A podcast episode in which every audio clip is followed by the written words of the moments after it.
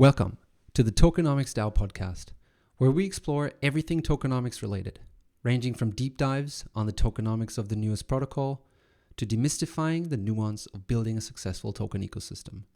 Our goal is to bring awareness to the importance of tokenomics and the crucial role it plays in defining the success of a protocol, helping make tokenomics relevant for everyone, builders and investors alike. I'm your host, Flo, joined by my co-hosts Jason and or Lovis. Welcome to the podcast.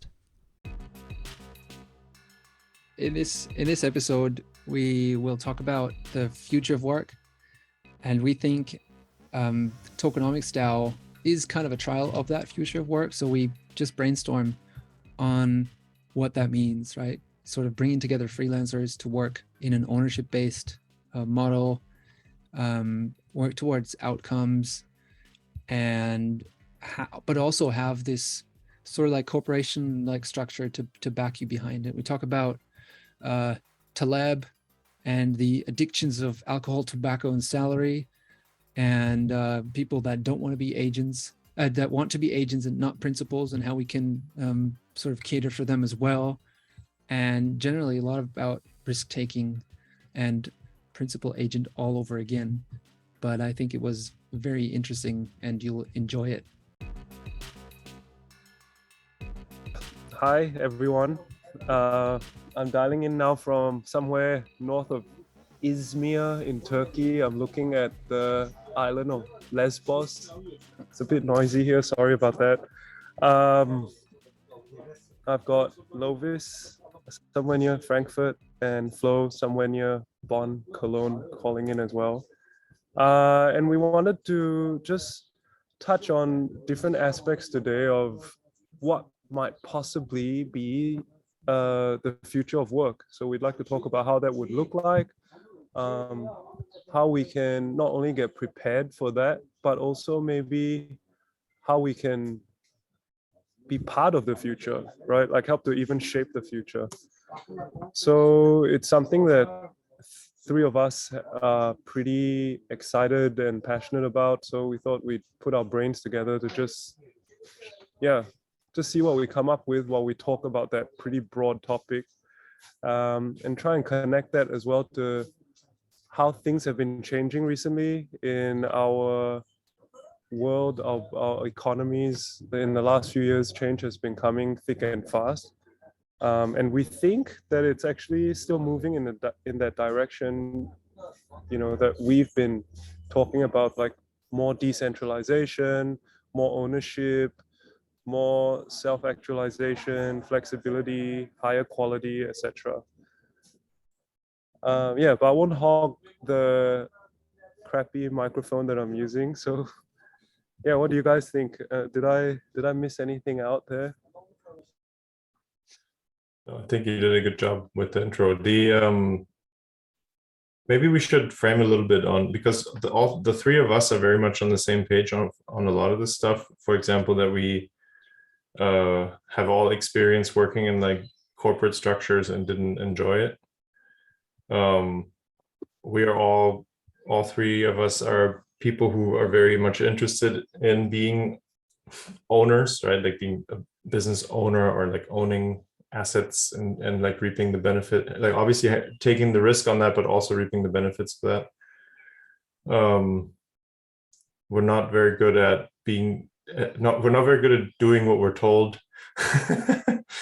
So it's, it's, just a couple of like intro things um and to help understand because i think a lot of people that have a job they really enjoy knowing what the expectation is and going in you know, kind of like nine to five, like classic office setting or whatever setting, and just kind of knowing what the expectation is, doing a good job at it, and kind of like writing that into the future, right?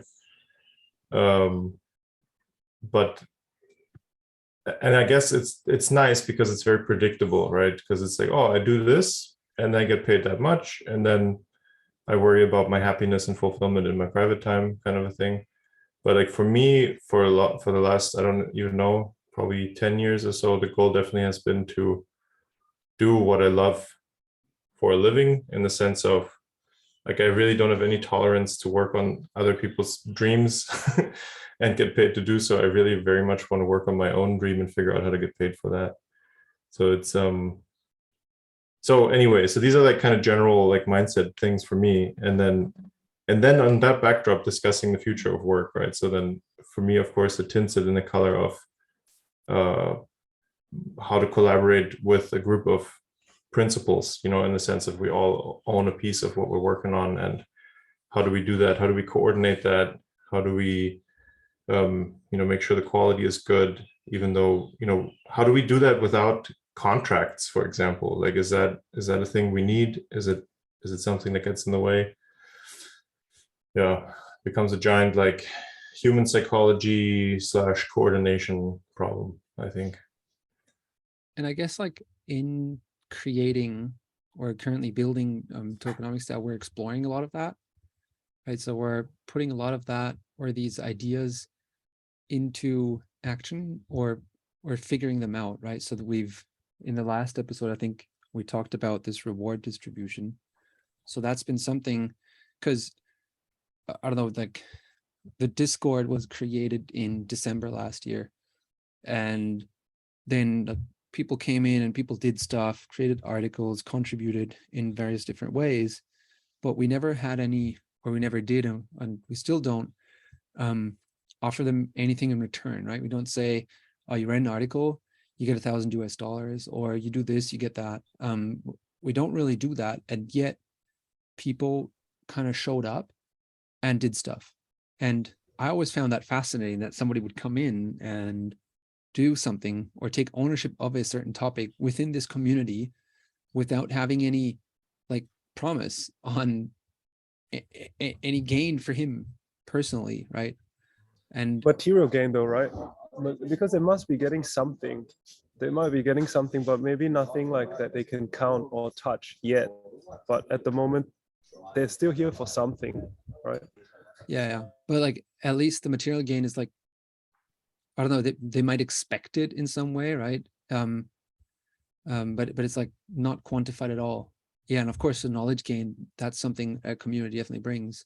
You come in and ask a question and often or most of the time somebody will come in with a good answer or at least get you a step further to that solution right? So i think what i really like about it is that and and that's i guess what what DAOs bring is that you don't have that hiring process, right? You don't have a, a task that you that you say you need someone to do, and then you go out and search for that person, and you have a budget. Say you're going to pay them um, fifty thousand dollars a year, and so then um, uh, the the way that motivates them to come in is not the money, but it's more this like they're intrinsically motivated by something, right? They're intrinsically motivated by writing an article about tokenomics or sharing their knowledge in this field or um yeah i don't know coming on a podcast or um managing a twitter account. I don't know what they're intrinsically motivated by but it's definitely not the motivation is not influenced in any way um by this oh we're going to pay you $50000 a year right? Because that just doesn't exist. And I, I really find that um yeah a super interesting model that i that i think we're kind of for a for a while like unconsciously we're exploring and in the last couple of weeks or months it kind of hit us in a way that we're also building this this this yeah we're re-exploring how to work together um with building this tokenomics DAO thing right Yeah, I mean, also go the way kind of we're going about uh, the token design, right? I mean, it's still still not super clear um, exactly what type of token we need, or if, I mean, I think it's pretty clear that we need one at this point, but it's also driven because of what what Flo just said. It's a lot about how can we reward people flexibly, but how can we capture this? Uh, like you um like working on something bigger than ourselves together collaboratively but some some we want something that captures that value right and because we do want everybody to have a benefit from it also in a very tangible physical payment kind of a sense um and i think that's exactly where the so that that's why we're talking about this in tokenomics podcast because I, I, th- I think a possible solution to figuring this coordination out is via the token, right? And then setting rules for, uh, you know, who owns how much for which contributions and how how does all that work? Um, I think it's it would be incredibly difficult to do without a token once you're at a at a scale of more than you know a, a handful of people. So I think that's why a- that that's kind of the link between this future of work and the tokenomics topic, right? Like we we think or we're, we don't have the solution yet, but we think that there is a tokenomic solution for this, right? Yeah, and um, I would say, you know, working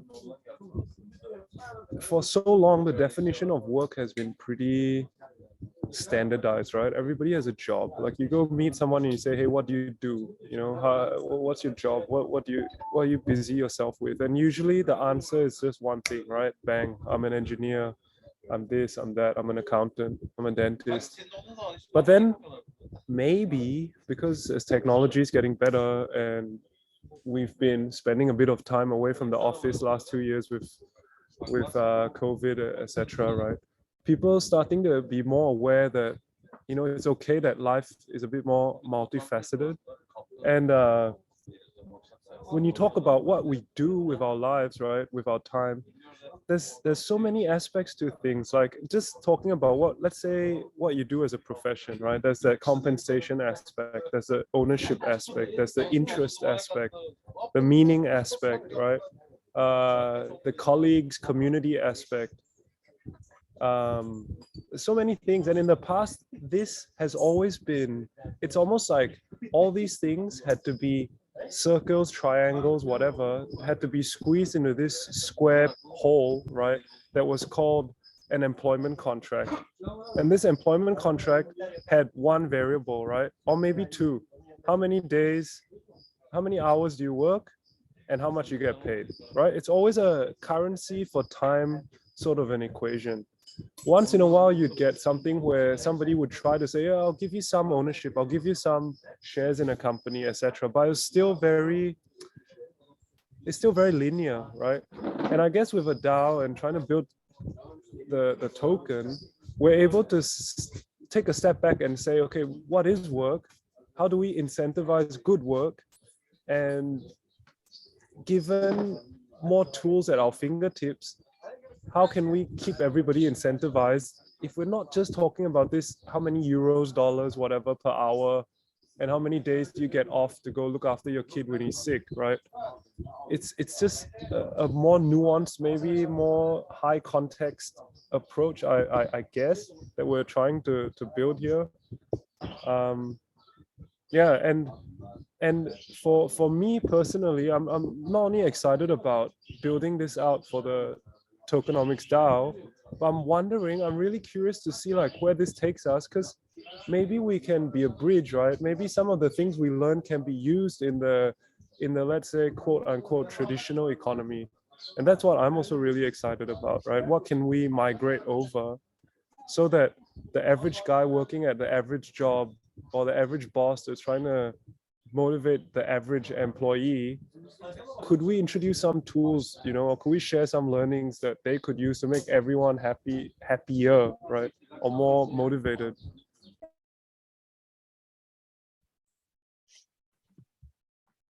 Yeah, i, I really don't know.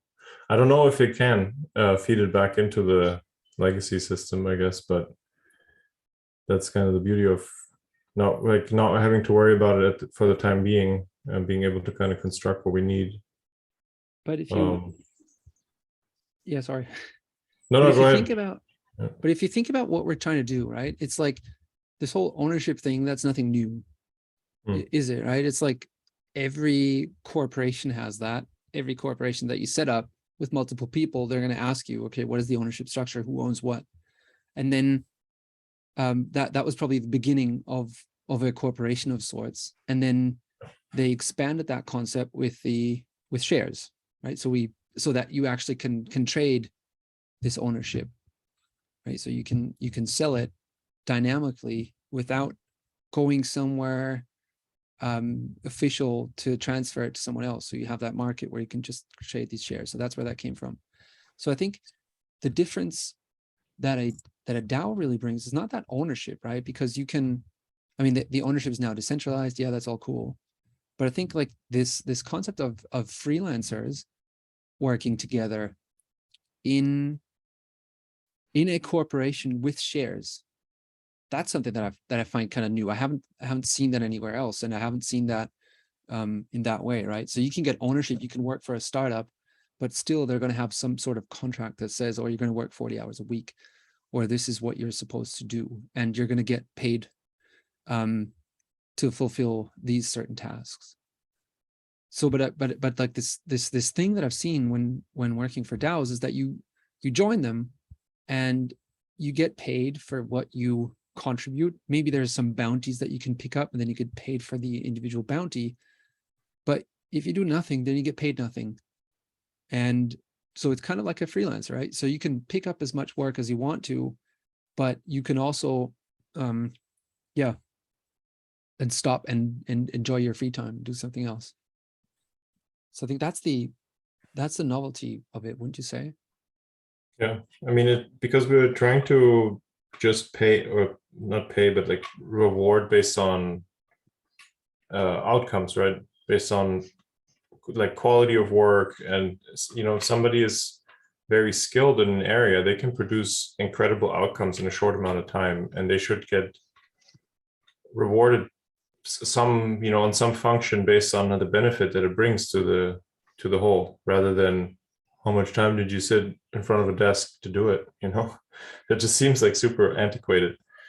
Um, but then of course it's also nice if you can incentivize this person to stick around right? So i mean i think that's a lot what contracts are it's just you make it plannable for the corporation. It's like no no i know that i have these 10 people and if one of them wants to leave they have to give me three months notice. Like that makes it a lot easier to facilitate the whole thing.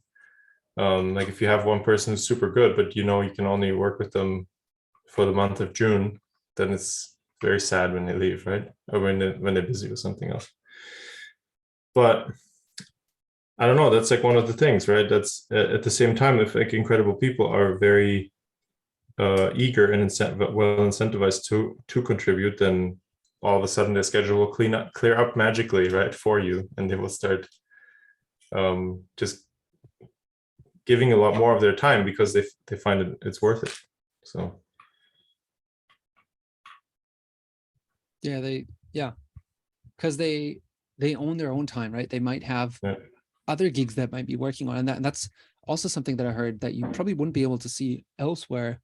Um, so let's say there'd be this kind of DAO version of Google, Facebook, and Amazon, then somebody could work for all three.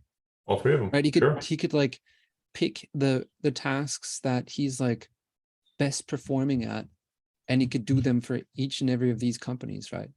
Yeah, It'd be Yeah, and I think- Uber one car, right? The Uber goes to whichever guy needs the car that that moment and would need it the most, would pay the most, rather than three people owning a car and most of the time having the car on the parking lot. In a way, right? It's a crude analogy, but it'd be something like that where the best the guys get to, to spread their their knowledge to more people. He probably gets paid more, but it's still cheaper than these three companies paying for an employee to just sit there and produce 20% of the time, right? yeah. Yeah. Well, it's probably um, so that person who would work for the three decentralized, you know, FANG companies, they would probably work uh, earn more than if they just had one of the jobs, but they probably wouldn't earn as much as if they had all three full time jobs, right? but then or they couldn't that do it.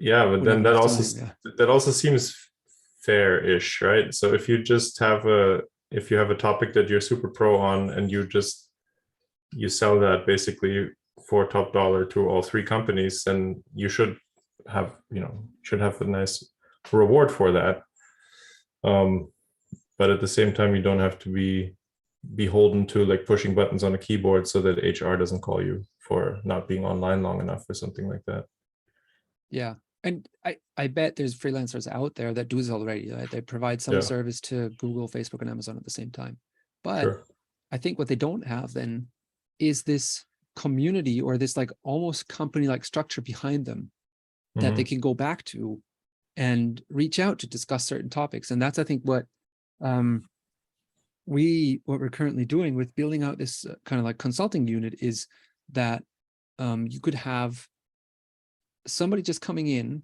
like no employment contract whatsoever he's just super skilled on this topic goes works on it but then he finds out that he's like he's stuck on it right? And if he was a freelancer he'd probably be screwed and had to like figure it out on his own. I don't know what he would do. But here he could just reach out to other contributors that are part of the dao and get help there.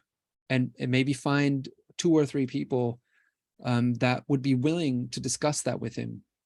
Because they know that when they run into trouble they could get back to this other guy and, and also bounce their ideas off them. And that's also something that i guess is um, better than just pure this pure freelancer model Yeah. right so I mean, this- that's another it's more- advantage For sure. I mean, you're more like a co-founder, right? Like you, ideally, that's like your mindset, right? You're like you have ownership, you have expertise.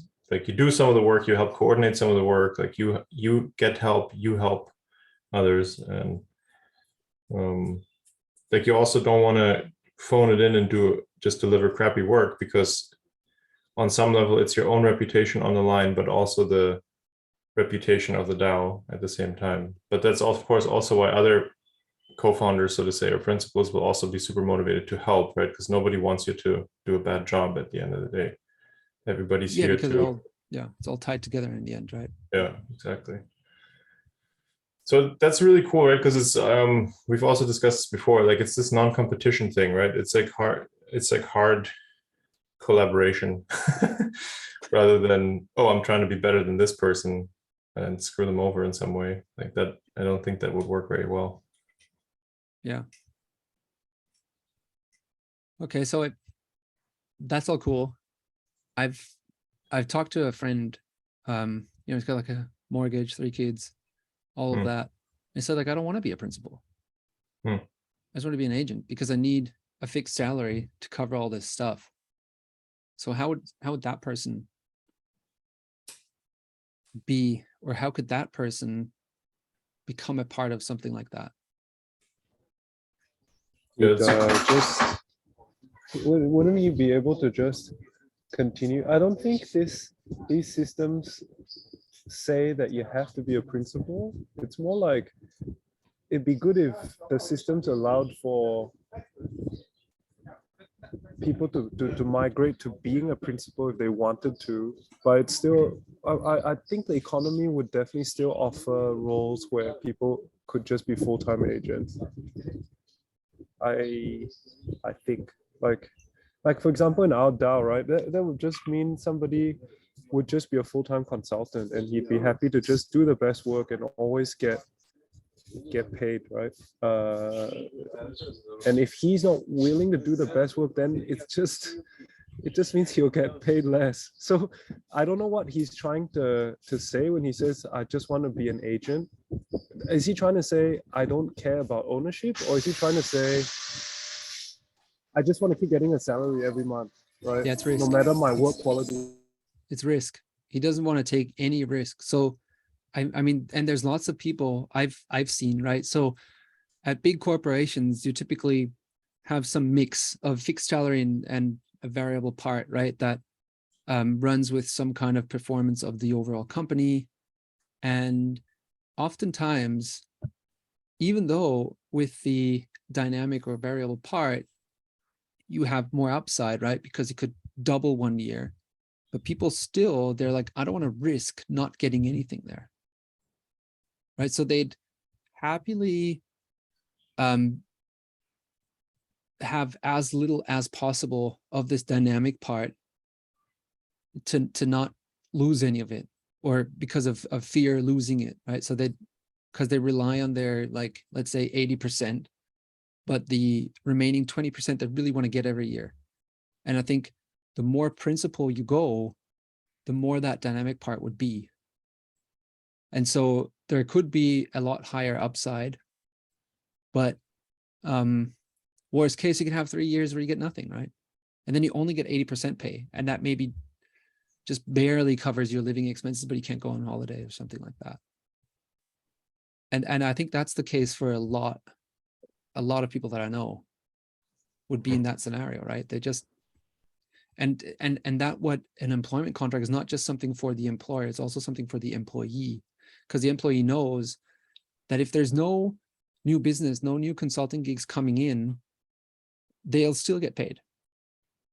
Because the employer takes the risk. They don't have to take the risk. They just go and get paid. So that's something i'm like i found that really interesting when he said it and i don't have an immediate solution for it.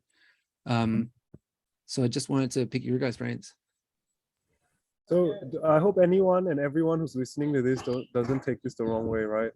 I'm not against salaries, but uh, about three four years ago, I read a tweet where this Nassim Taleb, this author of books like Anti-Fragile and Skin in the Game, I think in Skin of the Game when I was reading it, uh, and he was quoting that book, it said something along the lines of please correct me but something along the lines of the three most addictive drugs in the world or three most abused drugs in the world are like alcohol uh tobacco and salaries. Because it's true right? Like i mean once you're on a salary and it's a good enough salary that affords you a certain lifestyle giving up that salary means not only risking that that monthly paycheck, but you're risking your whole lifestyle. Everything you've built around your life, your car, your home, your kids going to school, the food you eat, it's all built into that into that salary package. So of course it's a massive risk, and of course it also means it's a massive safety, right? In in being part of a group that where you kind of feel like okay, I'm gonna get this amount of monetary reward every month. Um, but I think a lot of people, and I think they might be starting to find that out now going forward if we hit like recessionary times. There's also this risk of you losing your job, right? And uh, that's something that I think people keep as an externality when they're talking about uh, what kind of risk reward they want to build into their lives. Not many people I think accurately or, or, or rationally go and weigh the risk of losing your job, say when you're 45 or 50 years old, and then being unemployed, being very, you know, in a position where it'd be very difficult to get re-employed. Um, and I think for people that have been in entrepreneurship, that might not be the case.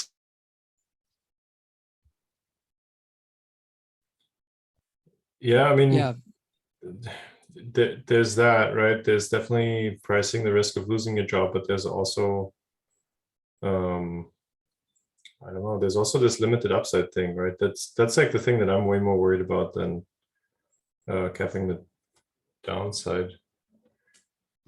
You so a salary is basically what? It's a put option? No, no, not really. Because if the company craters, you don't. You just maintain, right? You don't make any additional money. yeah yeah you just but stay if you're if you you're are. principal you definitely have an upside uh, uh asymmetric upside right i mean the time you so let's assume that you could generate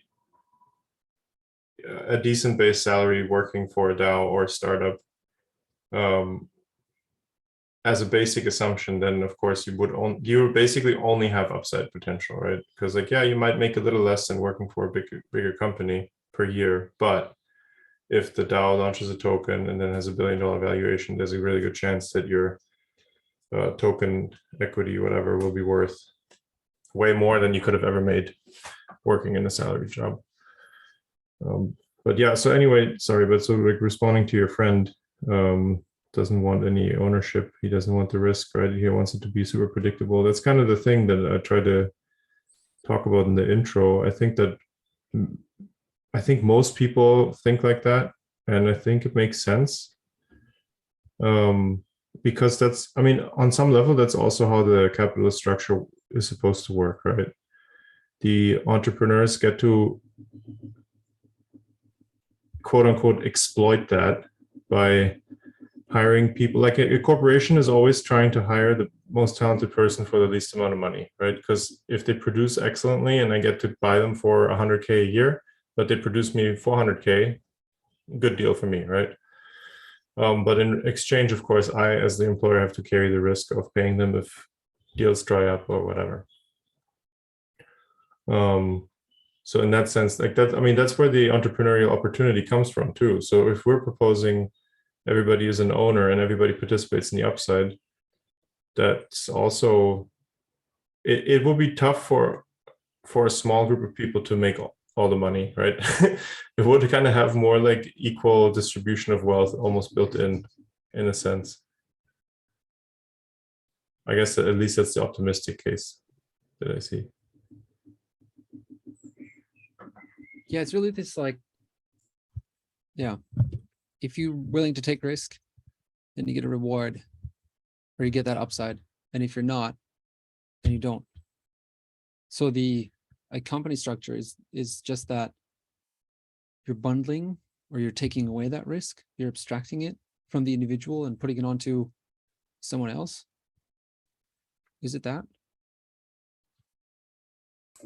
Um, I I think so. I think that's that's definitely part of it. You're trying to have a big enough pipe. Like, I mean, but that's also why you know, if you're a consulting company, you do have all kinds of people working on marketing, sales, uh, IT, all these things. Even though the billable hours might all be produced by the consultants, right? But you you need that back end also to kind of um, distribute the workload, but also to distribute the risk or to lessen the risk, right? Yeah. Because if, if you always have people out there selling their pants off, then the chances, the risk of the deal flow drying up is way lower, right? Um, there was another point I was trying to make, but I forgot. But uh, but I guess let's think through. So for us, for tokenomics style, like, would we ever want to flat out hire somebody for a salary and say, well, you, it's an option, right? Like you can go down this contributor track, be like kind of set to become a principal, or or not, or you can take a salary. I mean, Yeah, assuming or you that we can go had, down the agent path, right? So there's a role for agents, and these agents they just do, yeah, I don't know, like certain tasks, right? yeah. I mean, like I would I would love to see how long we can go for without going down that path. Like just from intellectual curiosity standpoint, I could love to see how long we can go without needing to give salaries, right? But maybe at some point. So, yeah, I don't know. Like, I think the the model that we that we currently have with this reward distribution and all that, right? So we're gonna take a bit of the consulting revenue that we get, and we're gonna distribute that to um, contributors right? in a in a peer to peer way. So everybody decides what the others should should get out of that reward pot that we distribute. Um, that's the idea. But I guess a problem that I already see with that, and I'm curious to find out how we're going to solve it, is more long-term initiatives when you work on them. Right. So let's say you go out and you think, oh, I want to build this new product. Um, and I really believe in it. It's a really cool thing that that the DAO should do. So you spend 100, 100 hours on it and you keep working and keep working and keep working on it. But during all that time, all the other contributors wouldn't or it might not see the value that you create only when it really turns into that thing that generates revenue or you get a lot of outside feedback would others see it? And then that reward creation mechanism or that reward distribution mechanism wouldn't really work. Like, like how would that person then having spent all this time and created all this value and maybe in a year's time it becomes the number one revenue generating thing within the DAO, how would that person then get rewarded for it? So maybe Was there's it- this it- like it's it's kind of research what's what he's doing in a way, right? And research is often um an agent kind of thing. Somebody says, we want to research on this topic and find out more about it. So go and and do that research.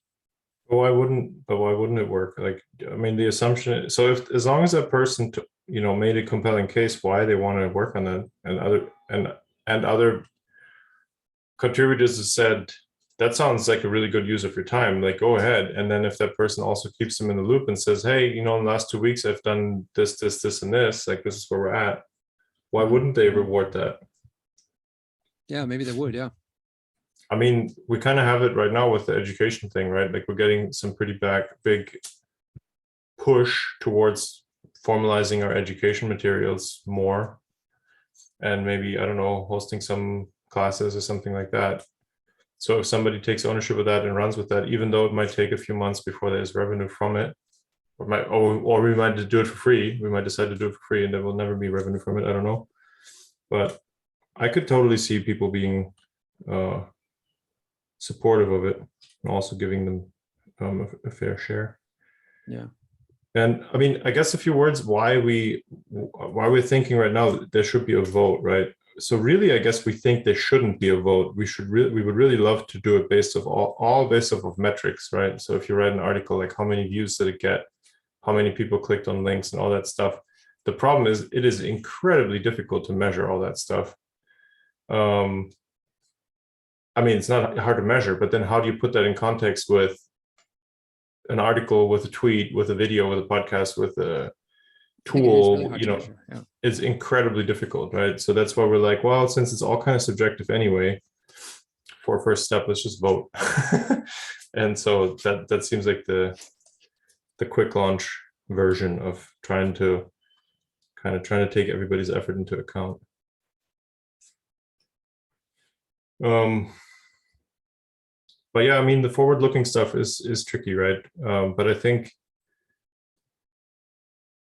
I don't know. I can I can see it working still. That people would uh, reward the work that people do that doesn't immediately produce results. yeah i mean it's i think it's we should try it that's the only way to find out Yeah, is sure. Putting this in place trying it for a couple of months see where it goes see how people feel about it. And um yeah really see if it if it works in the end. Yeah, and then tweak it again right? That's also the beauty i think of of this kind of structure. That the structure is very loose so you can you can change it. If everybody agrees hey we've tried this model it doesn't really do this or do that and we'd like it to do more of this and that then you could you could just change it adjust it tweak it right so the people that are keen to continue they can they can people that don't they can yeah go go to something else yeah. I mean, I'd imagine that because I mean, our our topic tokenomics is pretty wide, right? So I'd imagine that there will be plenty of initiatives where people are like, "Whoa, this is really cool! Like, I I just want to work on that." Um, and then we could, I mean, we could formalize it by forming like a sub DAO, but that might not even be necessary. I don't think.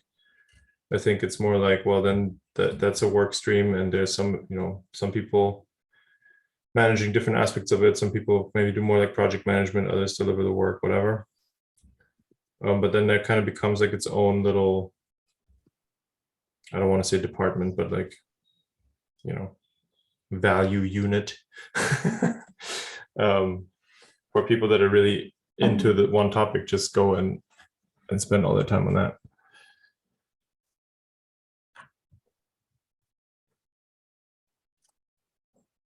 so guess- Yeah, I, I guess is there is there a fear of like over specializing people on stuff? Like, is that a thing?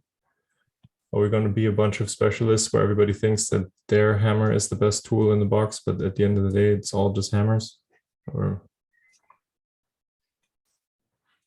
I don't know. I think it would it would like naturally um evolve, right? Because if the like the in the current with this like you have this let's say you have this uh, distribution mechanism and then two months you get paid really well and then the next month there's not no pay you'd go and figure out what the problem was right so if you've Hmm. been hammering around all the time but there's no pay hammering you might go get a wrench or something and try that That's tool. I don't know. Um, yeah, could could be could be a possible way. So I'm actually the thing I'd be like really interested about is like how can how could this what we're doing is this something that only happens or exists within the web3 world is this something only for crypto people for crypto people by crypto people for crypto people or is this something that you could just simply apply in the outside world. So I talked about this. Um, I don't know with with whom it was, but that person pretty much said that before we had the corporation, we had guilds, and that guilds actually resemble what DAOs are a lot more. Like you had this stonemason guild that would somebody come in and they they wouldn't get an employment contract, I think. They would just um be like, okay, you you work with us on this on this thing for a while and we see if you're good. And then if it was if it was good, it was skilled, then he would get paid for the project, right? And um if he wanted to go somewhere else, then he he could. There's nothing stopping him really. And um but also his there was nothing nothing really fixed. So I think like is there a pathway where we could go back to that or transform like a normal company, a normal business into what we're doing?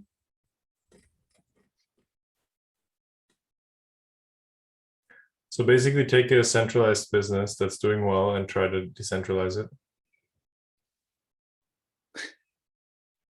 Not real. I, I don't know if you need to, if, if, if, if it needs to be decentralized in that way, but maybe like this, you know, this idea that I, that I said earlier, this like you, you are this group of freelancers working together and you somehow have an equity mechanism that gives you ownership and that also rewards you for value added.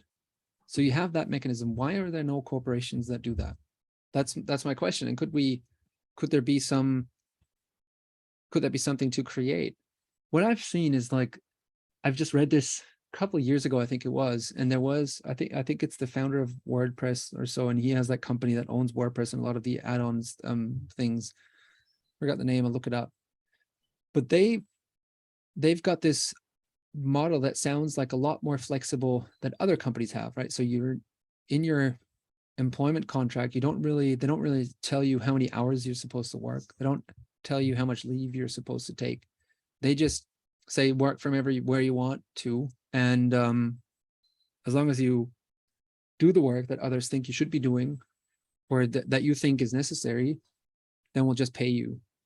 Right. So that's a lot more flexible than what a normal guess um corporation does, but it also requires hiring and all that. So maybe they could take a next step in that evolution and be this yeah, just loose coupling of freelancers that work on stuff with a with an equity based or like with an ownership base with an ownership model.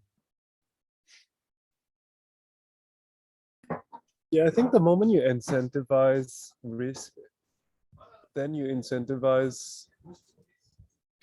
Oh no, how do I put it?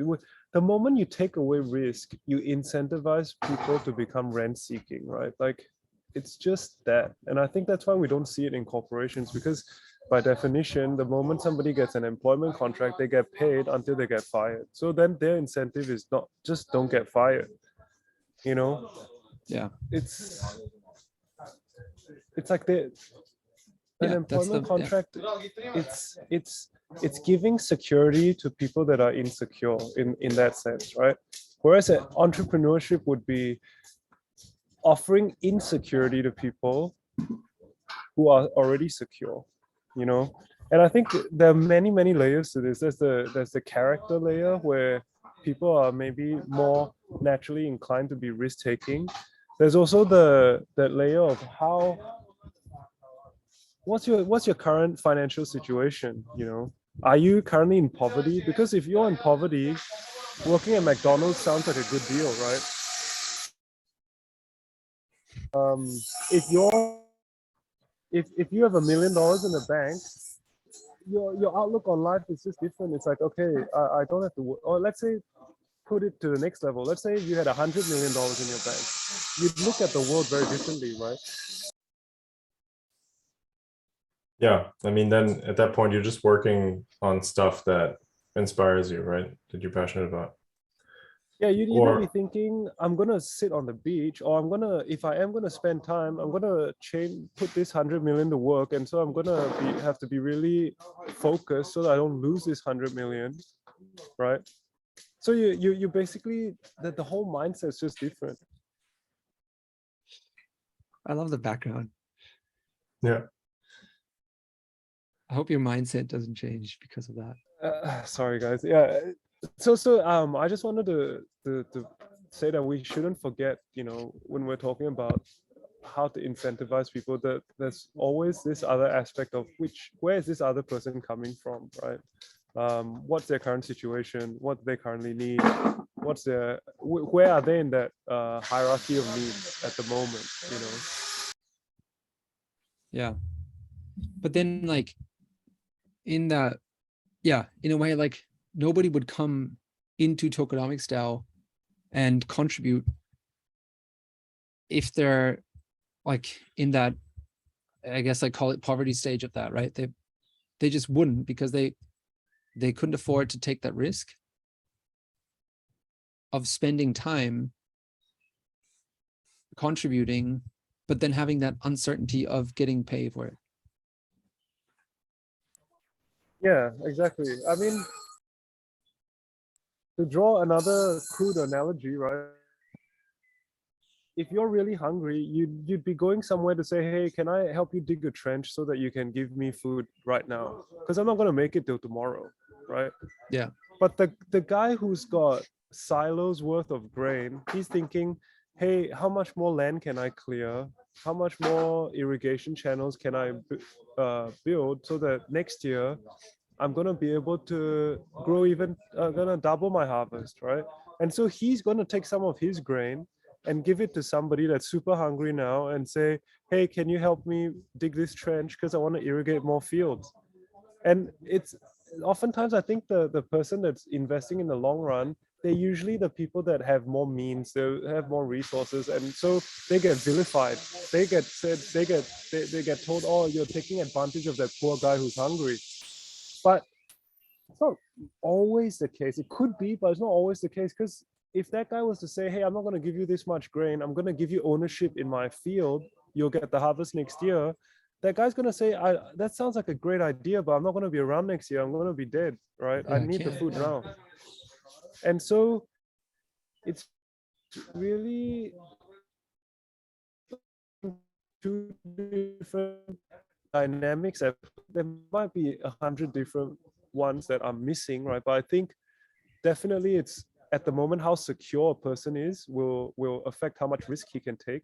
And also that character, right? We know of people that say, hey, my dad's made a million dollars. He's passed that to me. I'm happy to just live off that for the rest of my life. I don't need to change anything. That's good. I don't like risk.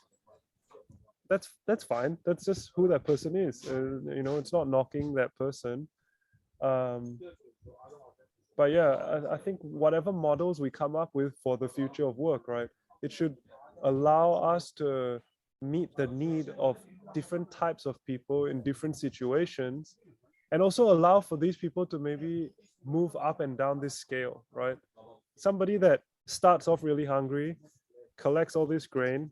In a month or two months' time, he might have saved up some grain, and then he goes and talks to the the farm owner and says, "Hey, I've got enough food now for the next two months.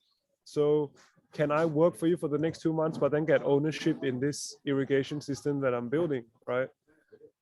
And then that owner might go, nah, I, I want to keep that ownership all to myself. And then this guy is then free to go leave and go look for another farm owner that would give him ownership. Right? So, yeah, so so then I mean, we talked about this a little bit earlier, but how can we then, how can such a pathway from agent to principal look? So we've talked about this before when we met up in Folder. Like for me, it would be great if we allowed for a mechanism where people that are working for a payout or get paid out, uh, get rewarded, that they get the chance to reinvest, right? So in this way, they'd be saying, "Hey, I've got enough to eat right now. Can I put that money to work in terms of owning what I'm building?" And I think that mechanism would be very important because then it would allow that duality of outcomes, right? People can choose in a, on a very real time basis do i get paid today or do i reinvest? Do i eat that grain or do i put it back in the soil to grow right? Uh, and i think if we can do that it'd be great. It'd be really it'd be super interesting to see what what fruits that bears right in terms of the, the, the DAO and maybe community at large to see how, how that might change incentives. And I think over time, we would start to see this this this divergence right of the group of people that are there who say hey i just want to get paid now and another group that says hey i'm here for the long haul i want to be part of the journey and i want to get the reward at the end of the day Yeah. I yeah, it's it, it is an interesting mechanism, right? This whole reinvestment of of what you're paid. So in a corporation, that could be you just get your salary almost, and then at the end of the month you can decide if you want to put X percent of that back into the corporation. So a lot of them have such a model already, right? A lot of them have a model where um you know you get paid a certain amount and then you can take 10% of that and it's rewarded it, it, it's turned into shares and there's some tax benefits whatsoever super nice and mostly like everybody does it because they get shares at a discount right? So that that's an that's an obvious thing. But then i think we run into another problem that we've also talked about and that's this the bigger you get the like like employee wise right? So dao wise let's say we have 10,000 contributors then that i i often feel like this equity or this ownership like often stops to really be a motivator or maybe maybe it's also because the bigger you get right because a, a really big company like amazon they won't triple their share price anymore. I don't think so, right? Like maybe they will, but who knows? But it's less likely than when you work for a startup which has five people, where that definitely could be the case. And so your individual contribution that you do also has a larger impact on the the share price of it. So if you're at Amazon, right, you, you're the greatest guy, you built the greatest tools, whatever, um, that won't move the needle on the share price side much. So we, I, I guess we run into that problem then. And it also won't move your own personal needle as much, right? Like if you if you take a million dollars of shareholder or ten million dollars of uh, investment and you go and change it into a billion dollar company, you've made a lot more upside than if you're working for Amazon and you've done the same thing. Like you took $10 million of Amazon's money and then created another division that you know brings in a billion dollars a year right yeah your your payout would be much less from an Yeah. individual perspective Yeah. yeah so but before we just jump there right even going backwards like say you're still at that five person company i think which is okay let's say a 50 person company maybe similar more more along the size scale of what the tokenomics is like now right um the issue also comes when somebody says hey i want to reinvest my my my earnings into ownership of the entity the issue is how how does one now value this small entity because if i was to say hey flo i'm going to give you $10000 now this month because I did a lot, a lot of consulting work. I worked really hard, but I'm going to put it all back uh, into the DAO. How many percent does that buy me of the DAO, right? That's another issue because we don't know what the DAO's worth. So what does ten thousand dollars buy me or something where we don't know what it's worth, right? So there's that issue. When you get bigger, you can give employees shares and they'll know what it's worth because it's very liquid, right? Yeah. So that's another issue that we're facing. Yeah, and we and we tried to come up with ways to kind of do a back of the envelope valuation, right? It's not easy because there's so many different metrics you can look at. Does it have to do with revenue? Is it kind of the vision of what we're trying to go for here in five years, or is it, you know, which one is it? So it, it is very tricky. And then you also kind of almost it's like okay, whatever it's valued at right now, somebody mm-hmm. puts in money if the DAO doesn't really need the investment money, it's like should the DAO take it? Because then we're somebody's getting more equity, right? In a way. or should we wait for a higher valuation and then let people buy? Like it, it just, I mean, Yeah, yeah. Maybe people Don't don't, have an give away opinion. equity, right? The DAO just doesn't want exactly, to. exactly. Because it's like, oh, right now for ten thousand dollars, I can buy the whole thing because it's not worth anything. It's like, yeah, but it's also not for sale. So, how we, what do Yeah. we do about that? I think like cor- corporations have a lot of that figured out, right? Like the whole Yeah. shareholder corporation have a lot of that figured out, and maybe we can. We don't have to reinvent everything. We can just borrow from it. Hmm. I just feel it would be more dynamic in in such a freelancer, you know, DAO DAO sort of structure. Yeah, I caught. Sorry, somebody's like grinding chairs in the background. So We were, we were thought timing. we thought it was like- it would be a Turkish wedding, but it's somebody. yeah, there's somebody grinding deciding to chairs. grind the right, yeah, rusty chairs. Um, I I wrote on Notion. I'm not sure if if uh, you guys have read it yet, but maybe some idea would be to say we give out a certain number of shares uh, every period, right? But then these shares get bidded on by contributors you know and that way we we kind of create this liquidity but only within internal members right? So it's not like the outside world can come in and buy up the whole DAO because we've already defined now we're only going to give out 1% of the the company this quarter and then people get to then vote right? They, they say oh okay I'll, i want to buy that 1% for 5k 10k 100k a million dollars whatever. Then that gives us some rough idea as well in terms of valuation because it's organic. We're not setting anything in stone. We're letting let's say in this case the free market or in this case the free market within the dao decides what it's worth.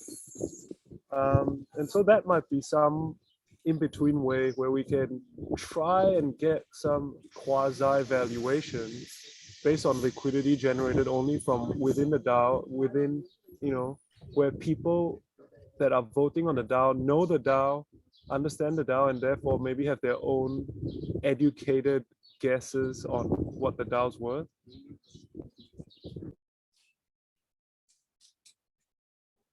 Yeah, and I mean, and they have a important insight, right? They have an insight into what they're committed to to do for the DAO. So that's a that's pretty cool, right? So like, if I if I had to think of uh, valuations in terms of what I believe just the three of us can accomplish in a given time frame, probably be, probably be pretty high valuation because I know what I can do. I'm getting an idea of what Flo and Jason do. So then I'm like, you know, we're smart, we're talented, we don't need the money that badly right now. So let's buckle down and work on some stuff. And I'm sure we can come up with something that's at least going to produce, I don't know, a couple million in revenue per year. So then I'm like, high valuation. but it's Yeah, because imagine, say, just just thought experiment, right? Say we tell the DAO, hey, for the next 30, 36 months, we're gonna give half percent away every month to the bidder, right? To the highest bidder, but you have to be a contributor to bid. yeah, Um, so say in that first 12 months or whatever, me, Flo, and Lovis are like going nuts trying to outbid each other to put like, I don't know, we're paying like 100K for that half a percent, right? And that money goes into the treasury. That's also a super strong signal to the other contributors, right? They're like, wow, man, this half a percent that I'm working for is worth a ton of money, right? uh, it could be us that's bidding on it and and it's like an insider knowledge that we're we're we're, we're bringing to the table right um just again thought experiment um for anybody that's listening you know this is the first time that i'm bringing it up so flo and lovis are hearing it for the first time as well so uh just really spitballing it as it comes to mind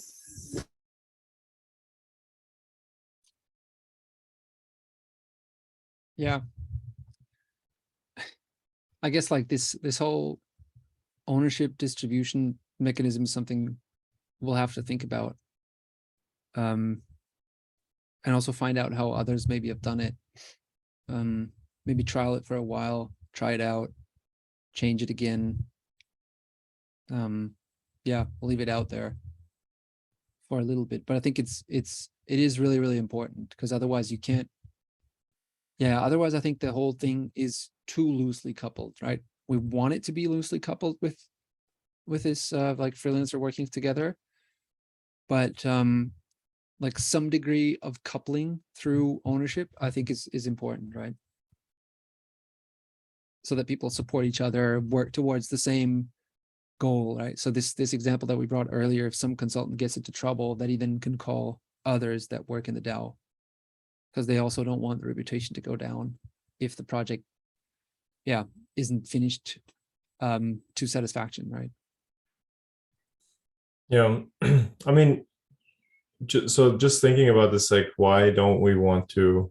I mean, of course, I know the answer. I'm just asking it as like a devil's advocate kind of a thing. Why don't we just want to be employers, right? And try to find the most talented people for the lowest price and just make money off of them? people have suggested that. Um, I'm just, and, and we we could, right? I'm just like really curious to try this out. And I guess what I really like about it is this that you get to work with people that are somehow like intrinsically motivated. They're not mo- motivated by this bounty or this salary that you pay them, but they they come out of their own interests, and those are like to be honest, most of the contributors are, are like that, right? They're all kind of like really interested in this topic. They want to advance it. They have cool ideas, and uh, we have really good discussions with them because they are intrinsically motivated. So that's that's for me, right? The the main case. And then, I mean, I got to believe that the potential upside we can create through that, I mean, it must be even higher, right, than the traditional model. Um, Yeah, I mean that's that's that's the the question, right? If that There's you also kind of this have a mechanism to yeah work with better people or work together with better people. Exactly. Yeah. Like uh, for us, our market of who we could get to work with is actually global, right? It's only um, impeded by our marketing, let's say, of how many people know about us. But basically, there's no barrier of entry. The, the moment a person knows who the tokenomics DAO is and they're interested, they can basically come in and work for us, right? Prove prove their skills, prove their work, and then just come in and start working. If you're creating an if when if we were normal employers we'd like our our barrier would be how, how who can we hire? And are we allowed to hire a person and only let him work on three things? Need anymore right? So i think the dynamic of how you leverage on human ability uh, yeah gets affected by this traditional legacy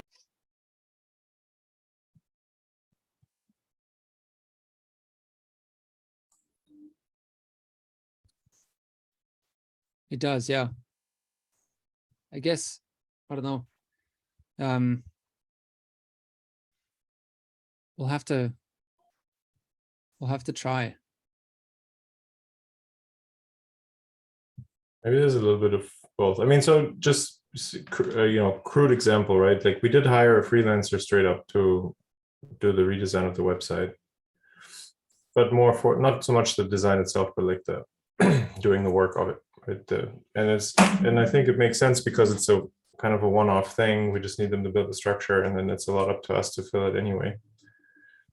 Um, but that seemed to be easier to to do than uh, trying to find the right person who, from the DAO and then figuring out with them. Um, but I, I guess I don't know. Like also as this project matures, I think maybe in a year or two, if we had to do something again, we would probably definitely know somebody in the community who would be super good at it, and then it could still be uh, a project that they do, but they also get rewarded for in a way, right? Yeah, yeah, yeah. Well, tha- that's what that's what I always think, right? I think like the the website is is cool the way it was done, but I'm also convinced that if the three of us would have spent the time to build it, would have been even better. Yeah, ab- absolutely, for sure. And that's Yeah, absolutely clear, right? But we would have Yeah. have to invest our own time into it. right. But the yeah, kind of the the the, the level of quality that we think it would have and that an agent would think it have is is clearly different, right? Yeah, that's true. Uh, but, but I guess I guess I, I could see that there's uh, definitely dual pathways, right? To do the agent thing, especially as like um, the more established we get, I can see us. I mean, and, and it wouldn't still have to look like a fixed like a fixed salary employment, but it could definitely be also working with like just contracted freelancers on stuff. Um, but the, but of course that would mean like if you if you're planning on making this part of your life and like contributing lots to it to the tokenomics DAO, then you would probably you would want to be on the uh, principal path. We the organization would want you to be on it because just the outcomes you can produce will be better for both sides. But then I can still see, uh, especially as we pick up momentum, that there would also be room and budget for work for hire stuff. So, and then I don't really know. I still don't really know what to tell your friend who just wants to be an agent. I'm like, I think there's absolutely nothing wrong with that, but then most likely working in a DAO is not for you, at least not yet. Maybe later there'll be much, you know, when cash flow is stable and stuff, there'll be more room for it. But I guess that's the same answer as working for a startup or not, you know. Yeah, not everybody would be doing that, even Not though everybody in a wants to, startup, mo- oftentimes you get paid a salary. It's just Yeah, riskier to, you know, the the, the stability of it yeah, right. as compared to or- working for a Or s- large a startup probably can't pay you as much as, you know, a very established company. But then if they're well funded, often they do pay quite competitive. So I don't know. Yeah. But yeah, I can also see that people don't want the hassle of having to switch employers and stuff. I mean, uh, personally, I've never been able to stay with an employer longer than like two and a half, three years. It's like the longest I've ever done. Um, and then I was just always interested in uh, other new other things, right? And um, from an employer perspective, that's not a long time, right? For me, that was plenty. Yeah. And why do you think that is? Like, do you think it'd be different while you're working for a DAO? And if so, why? Yeah, for sure. For for me, for sure, because the thing is that I, if I'm like hired as the product manager or something, it's be it inevitably like kind of the job is to almost create like process and flow and then execute that. By the time the process is built, uh, I'm bored with it.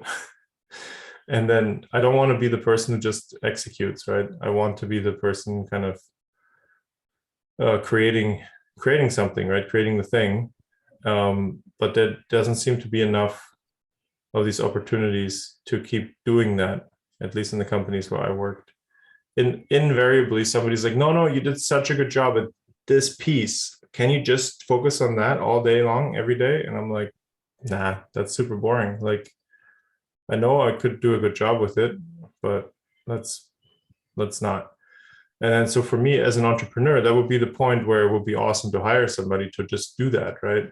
Because then I could focus on the thing that I want and they can focus on that and everybody gets good results. But as an employee, I just never had the uh, opportunity to even to even suggest that. Or if I did, then they're like, yeah, whatever, you know, like that's not your call, right?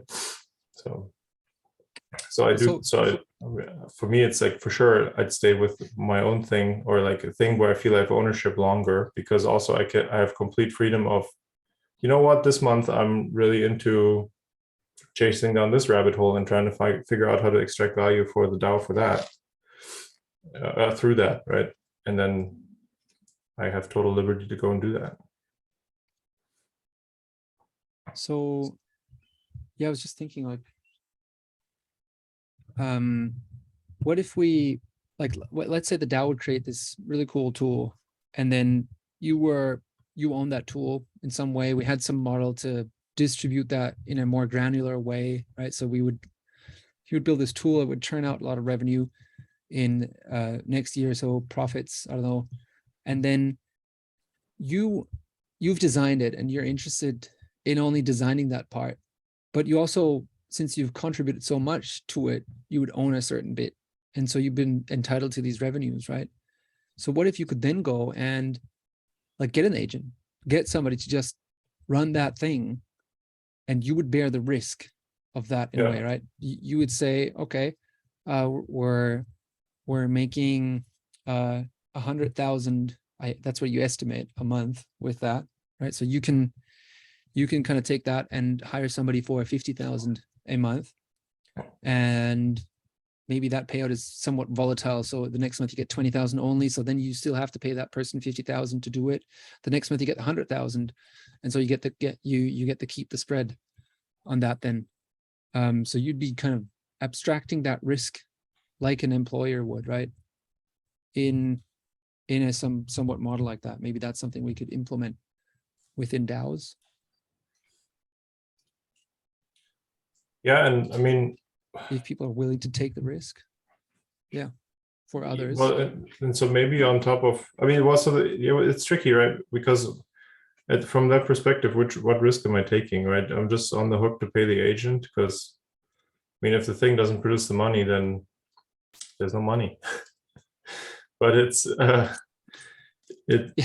well that's what I- the other person wants right to Yeah. the, the other person wants i want to get paid 50,000 a month and i want 3 months notice so that's what Yeah. they want right and so then what you have to do then you have to take the risk of not being able to pay that person from the income so you then have to take that from your own finances to pay that person to do the job hmm. and then Yeah. you at le- he'll at least have this three months notice but if it does well the, the whole product performs really well with the guy maintaining it then you get the upside so let's say the next month it does 150000 200000 you you get to keep 100 150000 and the guy he only gets 50000 every single month right? Right. and you're earning big time on that but he's not because he wants to be the agent Yeah. But if yeah if the thing only turns out turns out 20000 then you have to fork out 30000 out of your own reserve to pay that person and that's the risk you're taking Yeah. So I mean, um, I mean that that's just you know basically bearing the full like entrepreneurial risk of of the thing. Yeah. I think that's. I mean, I think that's how. On some level, that's how it should work. The only thing is if it's if it's that risky, um, then I'm like, why would want somebody want to innovate inside the DAO? Because like the DAO should have re, like I guess should have the resources to enable good innovation, right? Because the problem is, if I'm worried that I have to, like, if I think it's the right step to grow this thing and like 10x it again from where we're at to hire some agents, but I have to bear the full risk of that, then I might not, I might never suggest it because, and so then the thing won't 10x, right? Because I'm I'm scared to to make the recommendation. Um, so that's like the but that's also why i think we have the opportunity to like you kind of need to like the organization on some level does need to even out the peaks and valleys right um i think. Yeah Because the other thing is- yeah. Yeah to some degree of course not but if it does everything then you're not a principal right? Yeah for sure. Well but of course if the organization takes a hit that i have that i own a piece of then i have taken a hit even if it didn't come out of immediately my daily cash right? yeah. um so I, I think of it in terms like that. So like well you know if you guys like Globus is over there burning a bunch of money on agents and it's not producing any benefit well then hopefully the other uh, principals and contributors say like what are you doing? You're costing us a bunch of money. And like oh crap. Me too. Let's fix it right? So i think but i think the other model where it's like literally um it's like oh you want to hire this person? Great. Then you have to stake 20 eth and if you if it doesn't cover it then we take that money from you. Then i'm like eh, that's a little too direct impact uh i think because then i'm like why don't i go and do it somewhere else and own like own the whole downside, but also own the whole upside in a way. Yeah, no, no, I'm not, I'm not saying you should own the whole downside. Um, but like at least a part of it Yeah. would be Sure. a, a good idea because then people would really think through, do I need an agent? Yeah. And am I willing to like take the risk for the other person to not have the risk? Yeah. You could also find a principal who wants to do it, but then you have to share, I guess, more of the upside, right? Yeah. So if you put it a different way, like so even if my employment jobs before, right? So let's say I was making 100k a year. If I would have said, "Hey, I would like to hire somebody," let's just say as a assistant, and you know, some do help me with stuff that I don't want to do, so that I can do more of the stuff that I'm really good at and can do. And then if the would have said like, "Yeah, you can," but you have to pay half their salary, right? So maybe they make forty thousand, and then I get eighty. I have to cover the twenty. I think that would be a proposal that would have totally been down to as long as at the end of the year, if it's like, well, did I produce more than the year before? And then I, do I get an upside in that, right? Yeah. So then it's like, yes, I would absolutely take less to have more uh leverage because another person working with you is lev- is just that it's just leverage right more hours Yeah. you can put into stuff um and if you can then reap the benefits of that i think it's that would be a phenomenal deal Yeah, but like the, I guess the thing with employees is they want something even though you don't make anything. you know i won't have to worry about it in general i think Yeah. but yeah Yeah, yeah. They just want to get paid. yeah and that's a, is a well where does the money come from oh it comes from the from the atm It's like yeah Exactly. That's but but that is the that's the that's how the system is, right? That's why there is that's what the agent does. They don't Yeah. care. They just want to get the money. And the principal, they do care, but they have to take the risk and give the money. yeah well if you're Anyway, yeah. Once- yeah. Well, once you operate at a high level, right? Like, I mean, I think it's pretty fair to say that at least in the beginning stages, so with that, I mean, maybe the first year or two, we do work with probably the 10% of people who are like have a higher than average risk appetite and probably have done entrepreneurial things in the past or like stuff like that. Um, the thing is that so if you're super good if you're at something there's also you really have to be careful wh- where you allocate your time right? Because um if i put you know four months into a project and then it doesn't pan out that's okay. But if i do that 10 times in a row then you're like whoops i just wasted you know three years of my life or something. Yeah. um so we also i mean so it has to be attractive enough right where incredible people will want to come and build with us because they can because they have an overall just a better better everything right? Better risk profile better more interesting topics like cool community to hang out with and and discuss stuff with and um because otherwise it's always an opportunity cost. It's like yeah i want to work with you guys but over there i'm making million dollar deals for example right? So then it's like um you know how do you balance that? So but I I mean, but I think that is the way that we're trying to develop this. So I, that's why I'm super psyched about it. Uh, but I, I just don't know. Like we definitely like if we ever at a fork where we have to decide like, oh, do we optimize to motivate more agents to become principals, or is it do we want to really motivate the best principals to come and be principals with us? I think it should almost be the latter in a way. Oh yeah, certainly, yeah. But Yeah. I, I was just referring to that when you explained it, right, in your previous Yeah. job, Yeah, yeah, where you, because we wouldn't want that principal like like you in that case, we wouldn't want you to leave, right, right? We sure, wouldn't want you to continue to do stuff. Yeah. But if there was this other thing that still generated revenue, would need somebody else to do it. yeah, and so yeah. in yeah. that case, we might have to get somebody else to to Well, do that work. but so the mindset is already for me anyway is completely different right because if it's the thing that i that i need to push on because like let's say there's a button that needs to be pushed uh, every hour 10 times a day but it makes the money comes out the other side well if i'm a principal and i get to own even just a fraction of that money then i'm going to be there pushing that button right Yeah. so- yeah. if I'm an employee and the proposal goes from, hey, we offered you this really cool creative position, but now Yeah, really all we want yeah. you to do is push this button, I was like, well, Yeah. I don't get any more or any less if I do or if I don't, right? So it's just But I think we also Yeah, have to be careful. We're also describing two different things, right? Like uh Lovis was saying that he doesn't want to be doing this thing that he finds boring. Yeah. But that, that doesn't mean that you can't find someone that wants to be a principal that can do a boring task very well, very, very quickly, very effectively, very efficiently, right?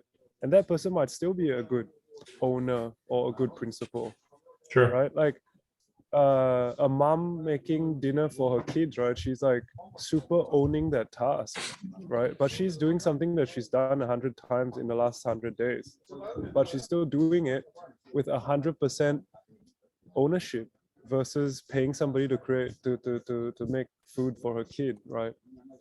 So I think when we when we define these things, we just have to be again careful just because it's you know there's personality and then there's all you know the different personalities that want to be principals and there are different personalities that want to be agents um, and yes most of the time creative work skews towards being principal work but uh yeah there's a lot of repetitive stuff that can be done by principals i think? Yeah. How do we? What about healthcare? God, So, well, no, I it's was so expecting it that. I sounds thought he like a was doing the silly. plug now, but yeah. I was like, this kind of Lovis gonna plug oh no it's up he's gonna talk about healthcare okay Healthcare. No, I mean, of- well, so future of work, right? Like if we're working for multiple employers and stuff, like who's obviously responsible? In my opinion, who's responsible? Well, it's the person, right? So you need to you need to make sure that you work enough, uh, have enough monthly cash flow to just self-insure and take that off of your employer's responsibility and put it on your own, and then that opens up a bunch of freedom, right? I mean, I've so in Germany, it's you know quite quite good social strong social system overall. Good, good by how, however you define it but um, there's a lot that's offered if you're an employee and i think it keeps a lot of people away from the entrepreneurship game because just even having to think it through is a pain right? It's like well what are my obligations? Because there actually are laws that you have to have all these insurances and stuff. So um so that in itself is already a deterrent. There actually is Oh. something um i remember because they when they started they came into like BanklessDAO and um you know went in there and promoted it. They're called Opolis. So it's i just on their twitter page it said, a member owned public utility enabling the future of work benefits payroll and shared services for the independent worker. And that's i think they do something for healthcare um that's cool. for people working in this like gig economy style. Yeah, yeah we got to put that in the show notes yeah. So I think there is this thing like they. I'm just clicking on the website, right? They say like health and health, dental, and vision insurance, so that you can add it through that. And but it's probably a US based thing, so I don't. I've got no idea how that works there. Hmm. Um, but yeah, I think it's it is really important. But in the end, this whole freelancer model is pretty much we as like tokenomics that would just pay people freelancers, right? But we wouldn't it would be up to themselves to take care of retirement, um, healthcare, taxes, all that kind of stuff, right? Not our problem. Yeah, and we're not saying don't do any of those things. It's just that the responsibility doesn't lie with us. Yeah. Right. Yeah, yeah. Yeah, exactly. Yeah. And I think it'll be it'll be actually like that would be one of the big problems. It'd be very, very tricky to do in such a global work setting. Because we like it's just impossible, right? If we were to tell people in from from 10 different countries how to do their taxes, healthcare, and uh retirement um savings account. Because yeah, every country does that very different. Yeah, and it would be a massive burden on the DAO, right? Having to fulfill all those requirements. Yeah, yeah. And and I think also like for DAOs, it's almost impossible to have employment contracts just before that because of that reason, right? Yeah, They're all true. like in different countries and we'd have to set up um, uh, shop in all of these different countries in order to employ them.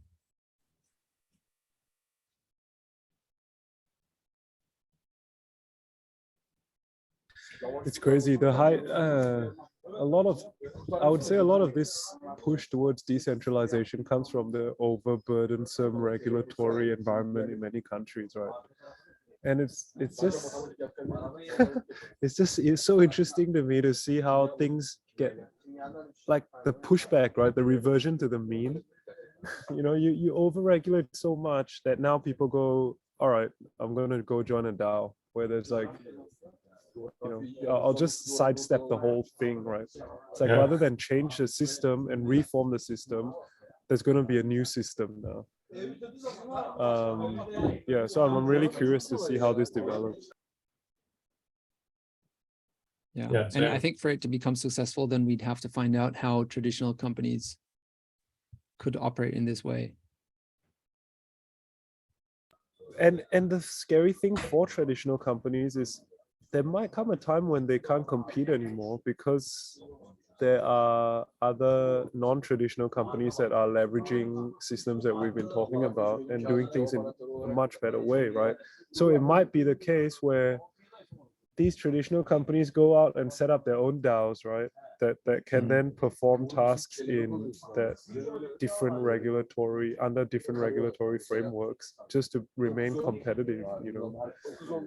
Yeah, but then, but the well, and I well, I want to say that's already happening, right? Because of different reasons, but um, but with the DAO structure being unclear, like not very well defined right now legally, it's also a it's also a risk, right? So saw some tweets on um, like DAO contributors being implicated personally and with liability lawsuits and stuff like that where because there's no limited they did not incorporate like a limited liability company which the whole purpose is to limit your liability. Um, and persons natural persons typically uh, have unlimited liability right? So that means you can if they owe you a million and they get sentenced to pay you that then they have to give that to you if they can or not Yeah. if it's a limited liability company, it only has uh, one thousand dollars in the bank account, then that's the most you can lose in a way. Yeah. Yeah. Um, so But there are ways to incorporate DAOs yes, to have that, right? And I For guess sure. every individual who works for a DAO. So let's say we have somebody joining from Brazil who's a, a contributor to Tokenomics DAO. He could sort out all of that on his Yeah. own, right? He could create whatever legal structure is required in Brazil for him uh, to work to provide his services to us, right? So he's kind of really just a freelancer working for us, and we compensate him in these ways that we do that we described, and so then he would be protected hopefully as well by by whatever limited liability equivalent they have. Yeah. Uh, yeah, for sure. So I'm not like, not super concerned about it. I'm just saying, like in the throes of the systems changing, it is important to also not um like people some people are super maxi on decentralization everything and they're like ha incorporate like how dare you suggest that and it's like well you might end up in jail if you don't i'm not you know i'm not saying even if you do everything else right some technicality might get a bunch of people in trouble because of course the legacy system will use all the tools at their disposal to also Yeah, compete they still have the guns, right? yeah Just- exactly And you live in their country. Th- th- that's exactly what I'm trying to get at, right? So that's before they go the oh let's outcompete each other, they'll say oh let's just sue them. Yeah. we get all the lawyers and all the money and all the judges. Let's just do that. Yeah. So just to be careful. Be yeah. careful out there. Cool. Well, That was a long. this A is a one. long discussion on the future of work and somehow why tokenomics has something to do with it. Um, we do these podcast sessions weekly, although we don't always brainstorm on completely new things.